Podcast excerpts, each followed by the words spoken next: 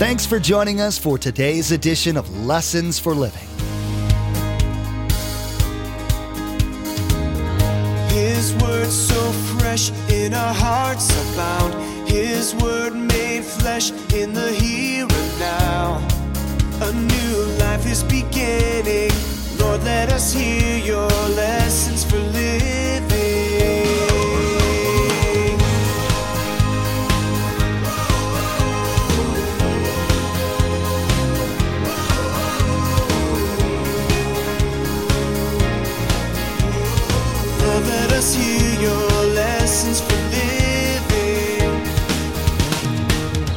The best place, write it down, is to be in the center of God's will.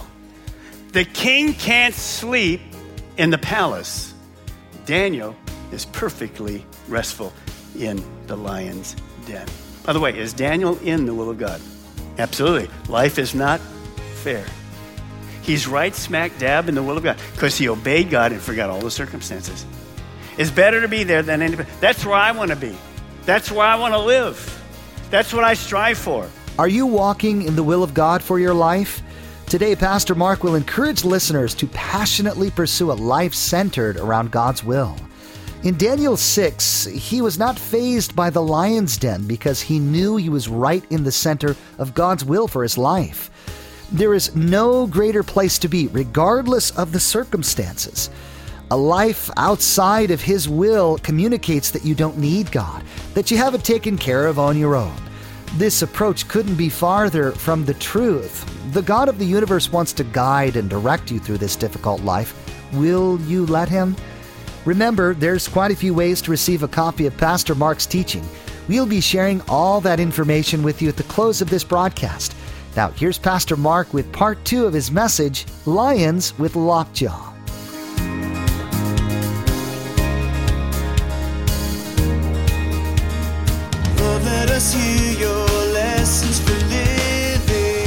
Well, let's read verse 10. Let's see what really happened.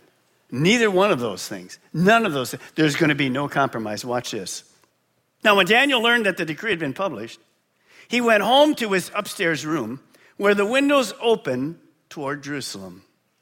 Three times a day, he got down on his knees. This is right after the edict came and prayed, giving thanks to his God. Look at these words just as he had done what? Before. See, he didn't do anything different. His whole lifestyle, since he was 15, he prayed three times a day. People knew it. He absolutely would not compromise. He thrived on prayer. That was the place where he met God. And that's what gave him strength through all those years and caused him to have that reputation and godly character because God would correct him during those times of prayer. Now, notice the first thing he does he gives thanks to God. Would that be the first thing I would do? I'm thinking about this. God, I've been faithful to you, well, probably 65, 70 years here. And the only thing that's looking me in the face now is death in a lion's den. Just turn to your neighbor and say this right now. Life is not fair. Go right ahead. Just, just say it to him. Life is not fair.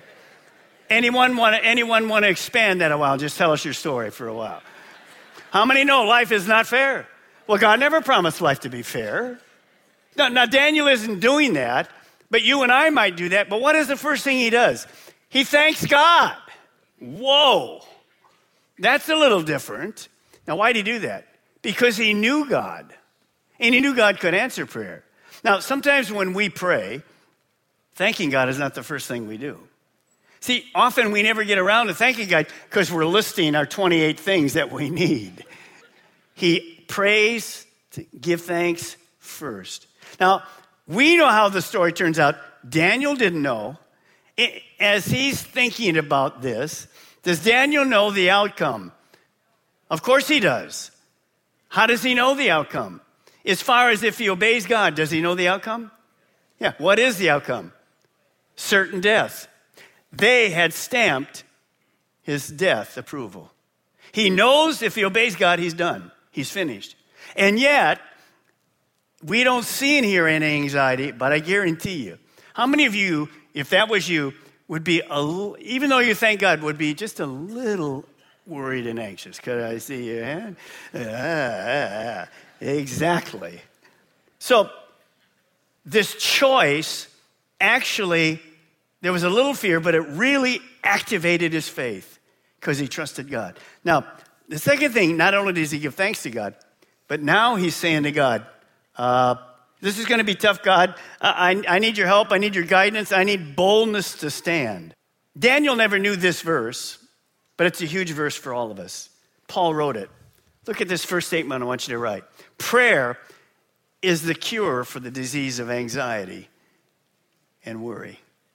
Every single one of us in the last week have been anxious and worried about something. That's normal life. That's just the way it works. Now, Paul would write, well, the solution to that is not to get more upset. I don't know, some of you are worried about here in Melbourne or Viera, Sebastian, you guys online. There's things that come into our mind. You say, well, I'm fine today. It might, maybe not tomorrow, because something always happens. A crisis always comes. Now, watch Philippians 4 6. Do not be anxious about what? Anything.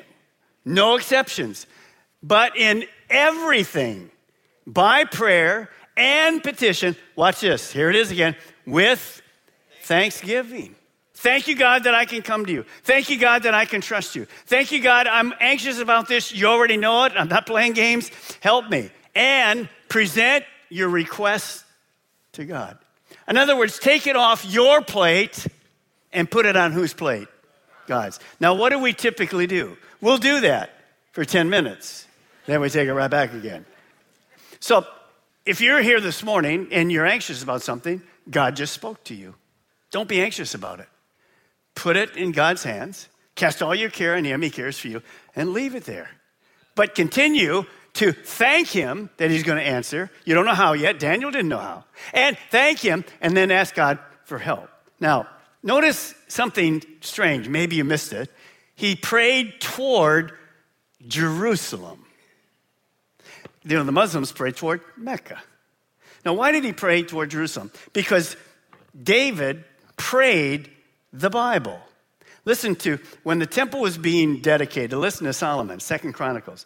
Hear the supplications of your servant and your people Israel when they pray toward this place. That's Jerusalem was the temple, and that was the presence of God in those days.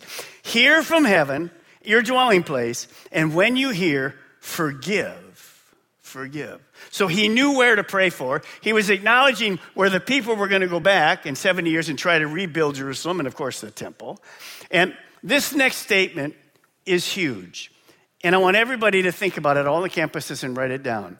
What we see in the life of Daniel is this Daniel's relationship with God was prayer focused, not crisis oriented.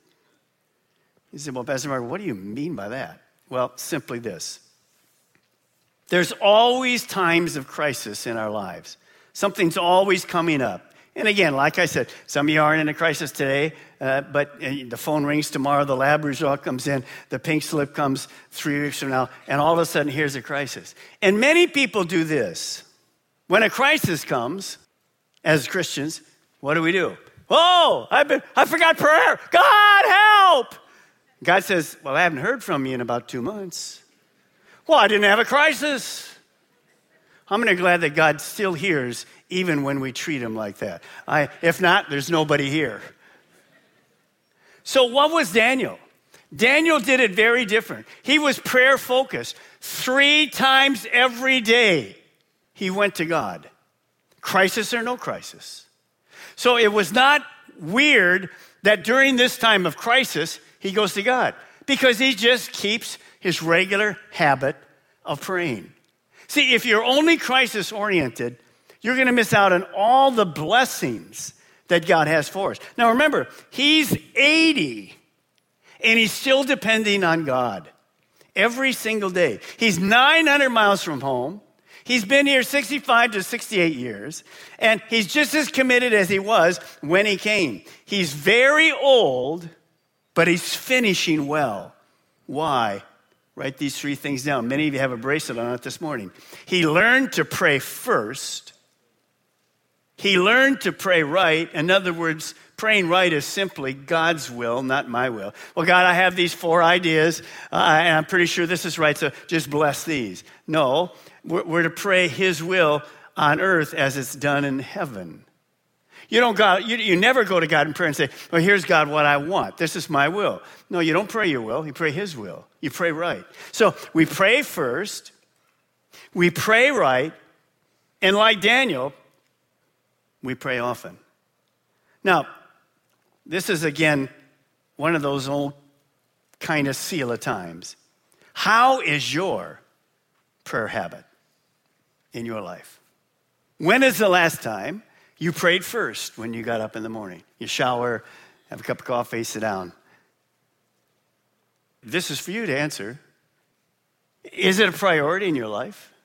Now, Daniel prayed three times a day. I'm not asking you to pray three times. The Bible doesn't say have to pray. But by the way, once you pray in the morning, is there any need to pray the rest of the day at all? No, you've covered it, right? I think not. Because there's all kind of crises that happen during the day. I got to pray again. Well, of course, it's a relationship, it's a two way conversation with God. Do you only pray at crisis time during the day?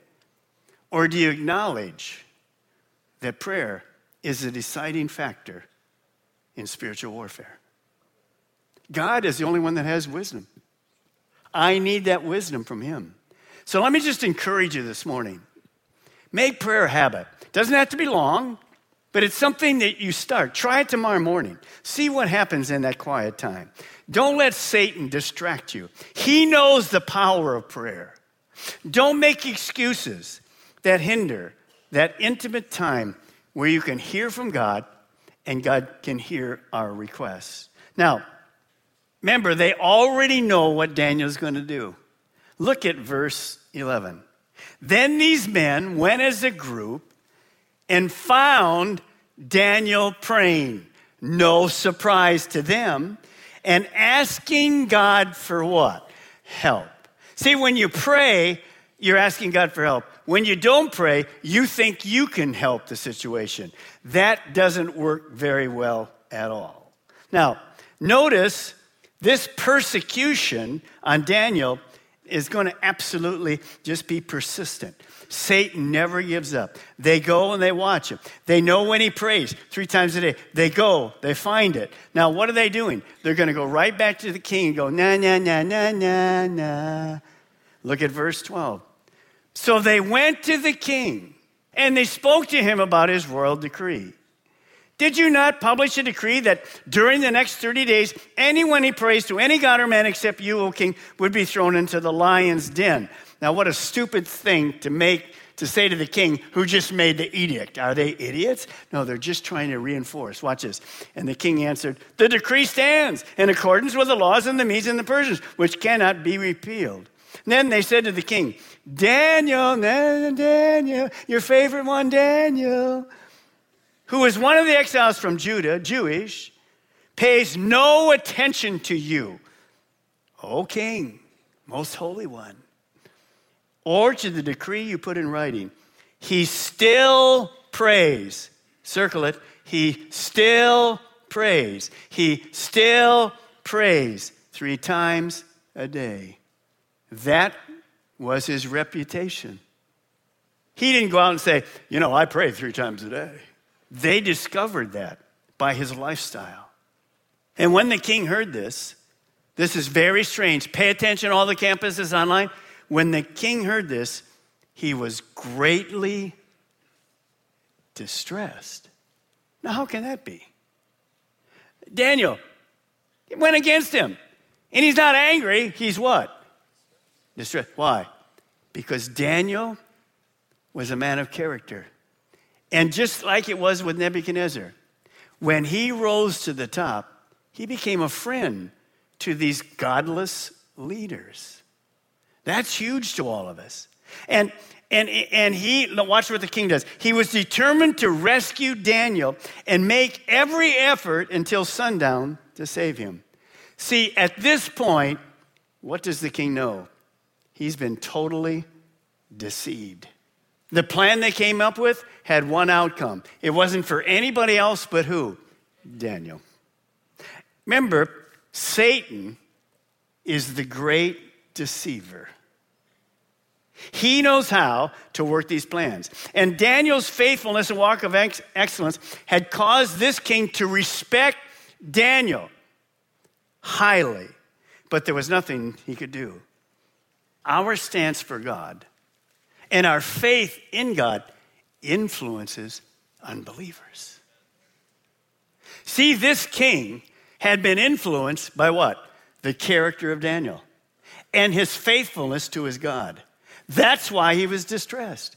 You see, do you know this morning, people, unbelievers, are always looking at our lives. And you don't want to be a person that they're making fun of because you call yourself a Christian, but you don't live like one. See, people are looking. Is that guy real? Is that young lady real? Well, Daniel was real. And because of that, this, this trauma for the king. Man, I'd like to help. The, this guy is amazing. But what can he do? He can't do anything. Now, why was Daniel this kind of influence? Number one, he was this influence because he was not a negative, gripey, complaining person. See, if you and I are Christians and we complain about everything, yeah, the boss made me do that. Where do you go to church? I'd like to not go there. You say, well, Pastor McGowan was born that way. We were all born that way in sin. This is the day the Lord has made. Let's gripe and complain about it. Amen. no, that's not what it says. Some of you go, where's that verse? I like to write it down. You don't have to ask me for it. You've been living by it your whole life. No, this is the day the Lord has made. Let's say it together. Let's rejoice and be glad in it. See, that was the positive response that the king saw. He was not a negative person. He didn't tear people down. He, he looked for the good in the situation. Let me challenge all of us to be those kind of people. Verse 17 A stone was brought and placed over the mouth of the den. And the king sealed it with his own signet ring and with the rings of his nobles, so that Daniel's situation, watch this, might not be changed. It's over. It's over for Daniel as far as the king is concerned. So let's walk down this morning into the lion's den. You and I are Daniel. What's going through his mind as he's walking down there? Now, these lions, this is not unusual, these lions roamed the countryside of Mesopotamia. And people feared them. I mean, many of them were 400 pounds and over. They respected that amazing power. And the Persians actually captured these lions for one main reason to execute people. Now, we don't know when Daniel prayed, it's not given to us in the Bible, what God said, if anything, to Daniel. We don't know anything. But I'm going to give you some ideas, maybe what God said. Maybe God said like this to Daniel Daniel, you remember your three friends that went into the fiery furnace? They came out and they didn't get hurt at all. Maybe, Daniel, you'll have your own miracle story to tell. I want you to write this down. Daniel just didn't know about God. Daniel had history with God. I've been a Christian 67 years. I have a lot of history with God. I can tell you this God has never failed me once. He'll never fail you. He always does the right thing. I don't particularly care for his timing, but I've learned it's always best. Always. He always comes through, and you're going to see that in the story. Now, Daniel had for 65 years been faithful. He had history. Now, some of you are brand new Christians. Maybe you're here, you know, today and you've been a Christian three months. You already have history with God. You see, many people who become Christians don't believe that God can forgive them for all the crud they've done. And when they come and find out God loves it, just He takes you right as you are. He, he's not interested in the past. He wants to go forward with you. You go, wow. Well, that's history with God. Uh, and, and what you're going to see this morning, I've learned this in my life. History teaches this about God. And I'm going to say this to you nothing is too hard for God. any den you're in, any hole in the ground you're in, any difficult, nothing's too hard for you. With a smile on your face, you negative people force it. With a smile on your face, turn to your neighbor and say, Nothing is too hard for our God. Go ahead, just tell them right now, all of our campuses. Can I think you believe that? Absolutely. Nothing. Nothing. Nothing. Nothing. He's God. Now, maybe God told Daniel, I have an angel on call ready to come and protect you. That angel is a cat whisperer. and he will come to the earth and arrive before you're thrown in. He will be in the lion's den. And when the angel gets there, the first thing he's going to do is call a meeting of the Lions Club. and here's what the angel will say Lions, listen up. Your creator has sent me down here to tell you about, tell you guys that the king is about to throw a man in here named Daniel. And God says to you, don't bother him at all. I've been sent here to make sure that you leave him alone. You will not lay one paw on him, or I will strike you with lockjaw for the rest of your life. Amen. We don't know what happened down there, but we know an angel came. And somehow he survives beautifully in this situation. Look at verse 18. As he kind of sealed the pit, the king returned to his palace and spent the night without eating and without entertainment being brought to him. And he could not sleep. Isn't that amazing? See, kings, when they couldn't sleep, they bring the musicians in that had some wine, some really good food. He wasn't interested in it. He just couldn't sleep. Why? Because he knows, because of his pride, he put Daniel in this place. And, and he's, he's restless the whole night. Now, on the other hand, who's having a good night's sleep? Daniel. Maybe the, the angel said to one of you, Hey, you, you big one there, just lay on your side. And Daniel goes, This is the greatest pillow in all the world. Can I take him home with me after this? I've been laying in this hard rock thing. We don't know. What does that tell me? It's something you need to understand today. The best place, write it down, is to be in the center of God's will. The king can't sleep in the palace. Daniel is perfectly restful in the lion's den. By the way, is Daniel in the will of God? Absolutely. Life is not fair. He's right smack dab in the will of God because he obeyed God and forgot all the circumstances. It's better to be there than anybody. That's where I want to be. That's where I want to live. That's what I strive for. Daniel obeyed God and he just left the circumstances to God. And he's in this miracle place. Daniel's relationship with God was prayer focused, not crisis oriented. How often do we only tap into our relationship with God when we have a problem that needs fixed? Today, we were encouraged by Pastor Mark to pray first, pray right, and pray often. Daniel was dedicated to prayer, even in the midst of threatening times, and he was rewarded for it.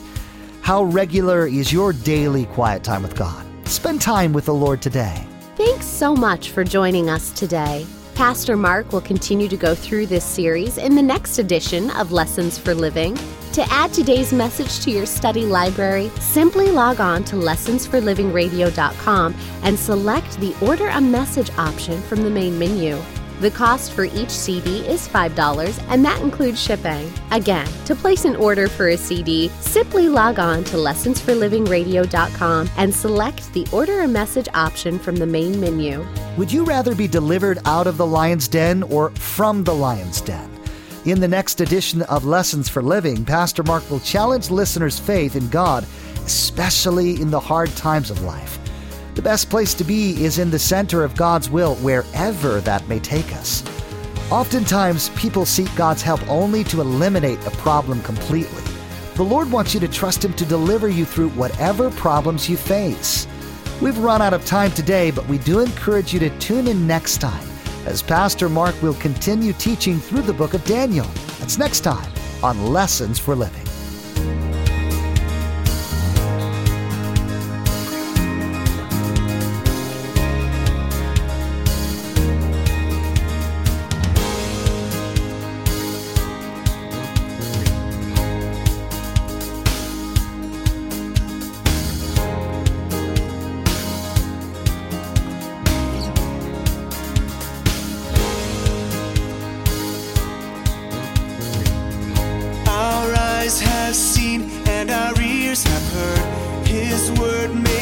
In a hurry.